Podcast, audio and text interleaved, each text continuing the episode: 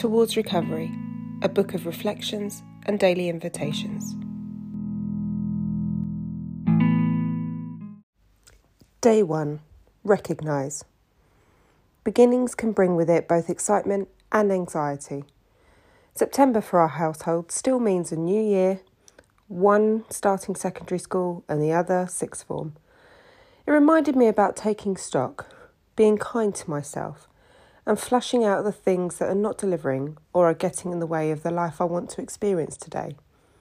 I was reminded that beginnings are opportunities. While letting these thoughts take up some space, I noticed the way I have been thinking about time had changed. We speak about killing time, making time, spending time, wasting time. But at some point recently, I had started to see time as a thief. Unfortunately, along with that comes a hurry up driver, which only produces impatience and dissatisfaction with our here and now, our present. I imagine I'm not alone in feeling that I have to either get back what has been lost in terms of time, achievement, or life or get to where I think I should be at this point in life. Unfortunately, when we do this, we commit the richness of our now. After all, now is all we have and can actually affect.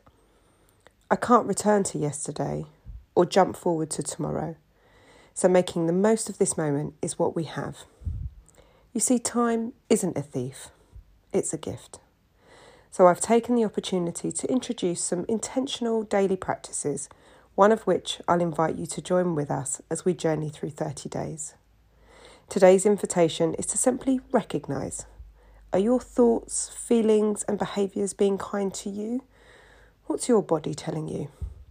Take some time for yourself today and just recognise where you're at without judgment or criticism. Just notice it's a beginning.